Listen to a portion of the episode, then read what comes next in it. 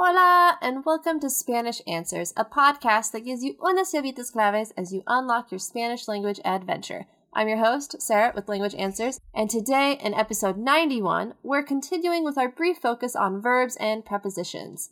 And you can see last week's episode 90, verbs with built in prepositions, if you want to go back and listen to that. Today, we'll talk about eight Spanish verbs and their related prepositions. The first five deal with verbs that use different prepositions than you would expect as a native English speaker.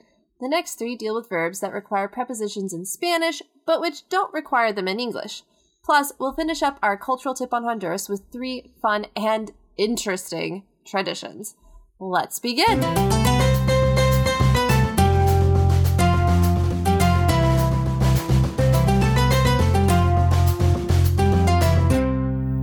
Surprise! I made it! Okay, sure, not by Wednesday, but at least now the schedule should be fixed.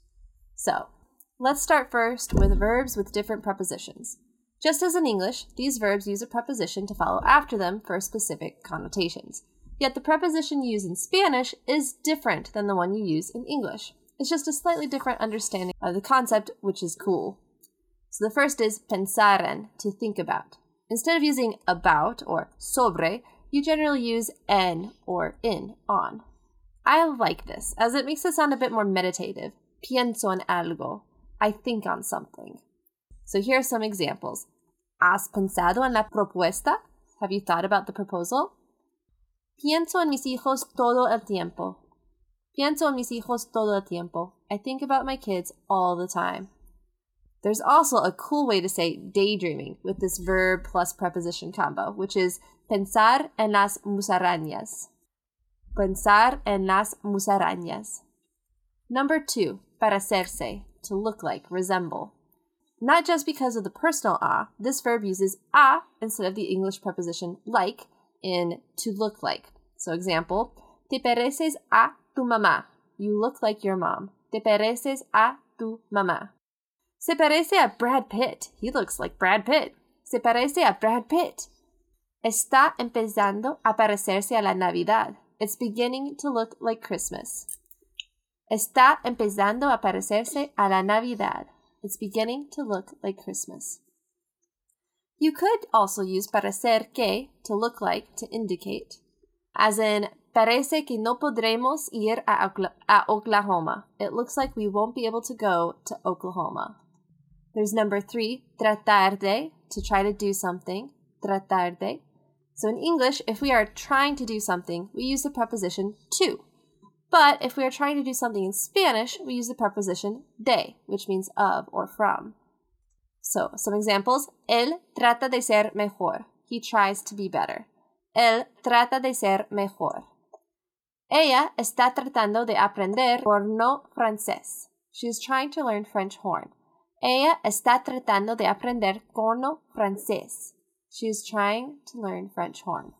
Tratamos de comer jamón verde. Fue una mala idea. We tried eating green ham. It was a bad idea.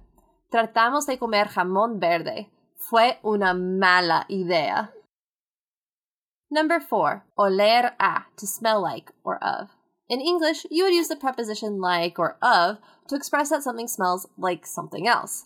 But in Spanish, they use a or to. Examples Huele a aguas residuales. He smells like a sewer. Huele a aguas residuales. Mi baño huele a pétalos de rosa. My bathroom smells like rose petals. Mi baño huele a pétalos de rosa.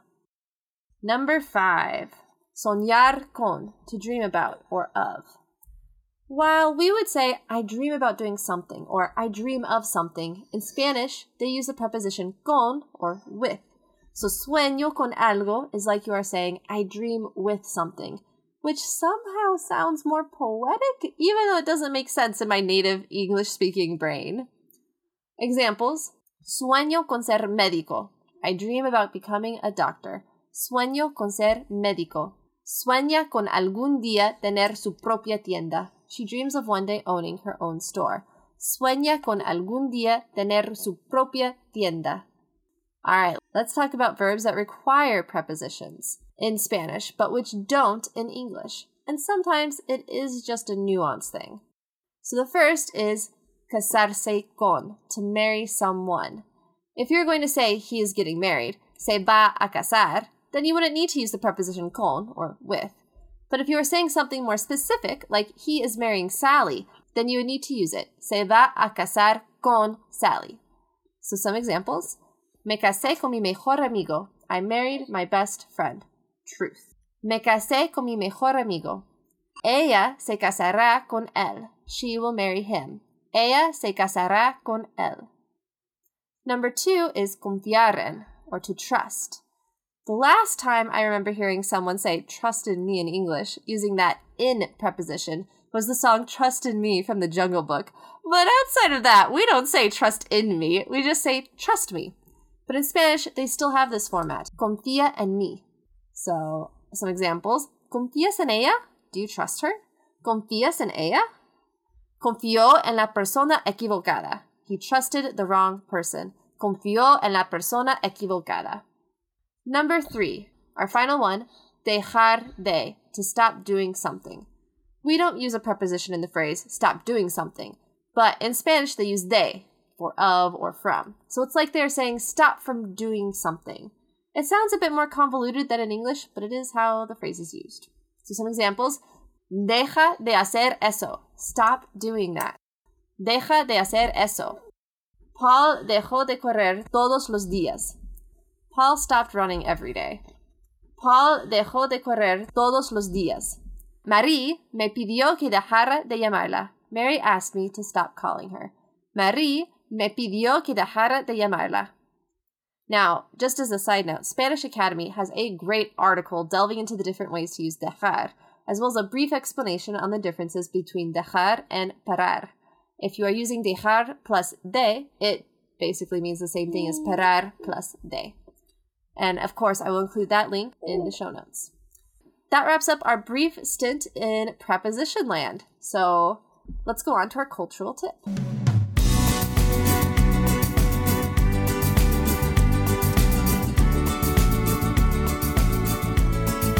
So, this is our final part of our cultural dive into Honduras, and it took a few unexpected turns while I was researching it. So, here are three very interesting and unique cultural traditions and aspects of Honduras.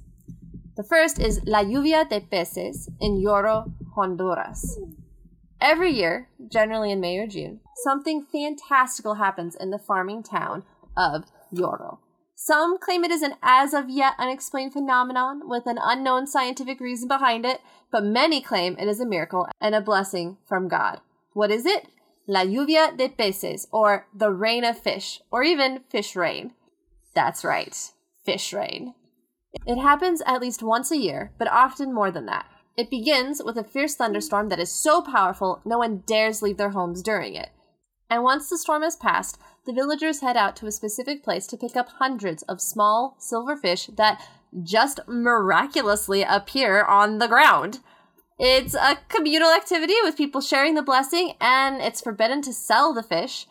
And this miracle has been happening for generations with the lluvia de peces always happening in the area of Yoro. Although it does seem to move around in the area of Yoro, so it's spent the past decade, I think, appearing in La Union area of Yoro.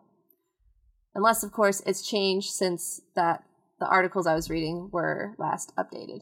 Anyways, there are, of course, scientific attempts to explain it, but no one is quite certain, as far as I can tell, what actually causes it.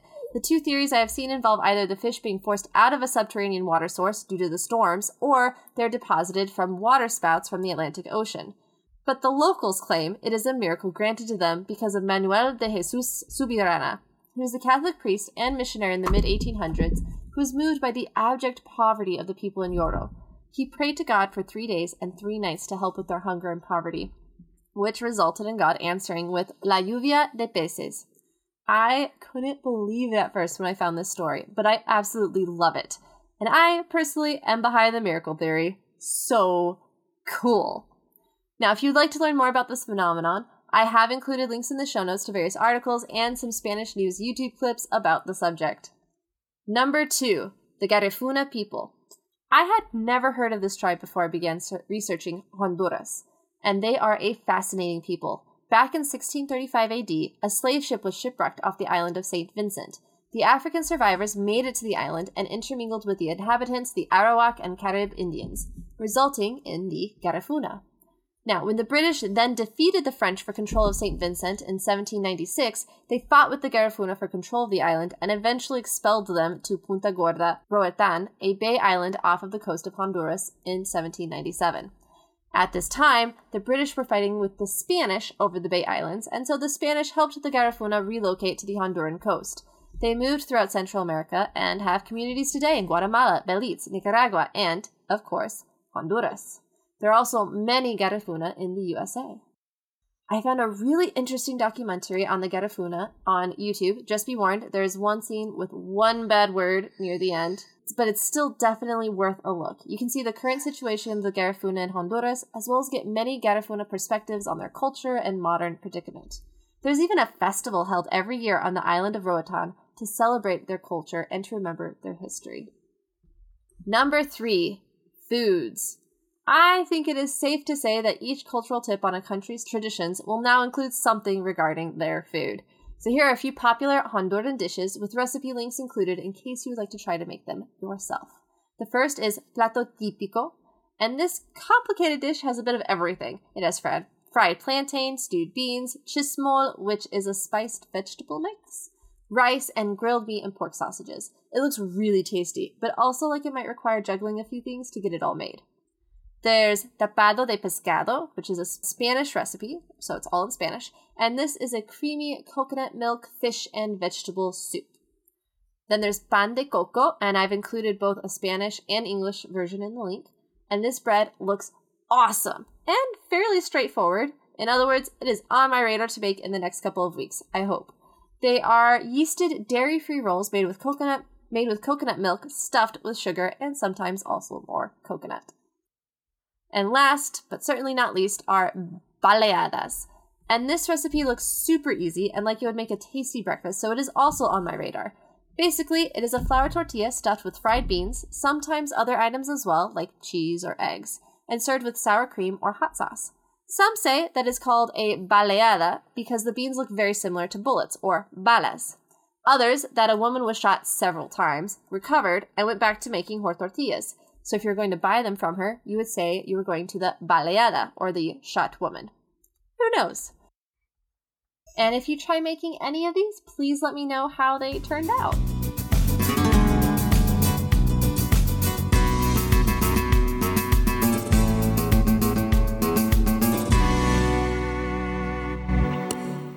And that's all for today. Thank you so much for listening, and don't forget to check out the show notes for links to the resources used for this episode.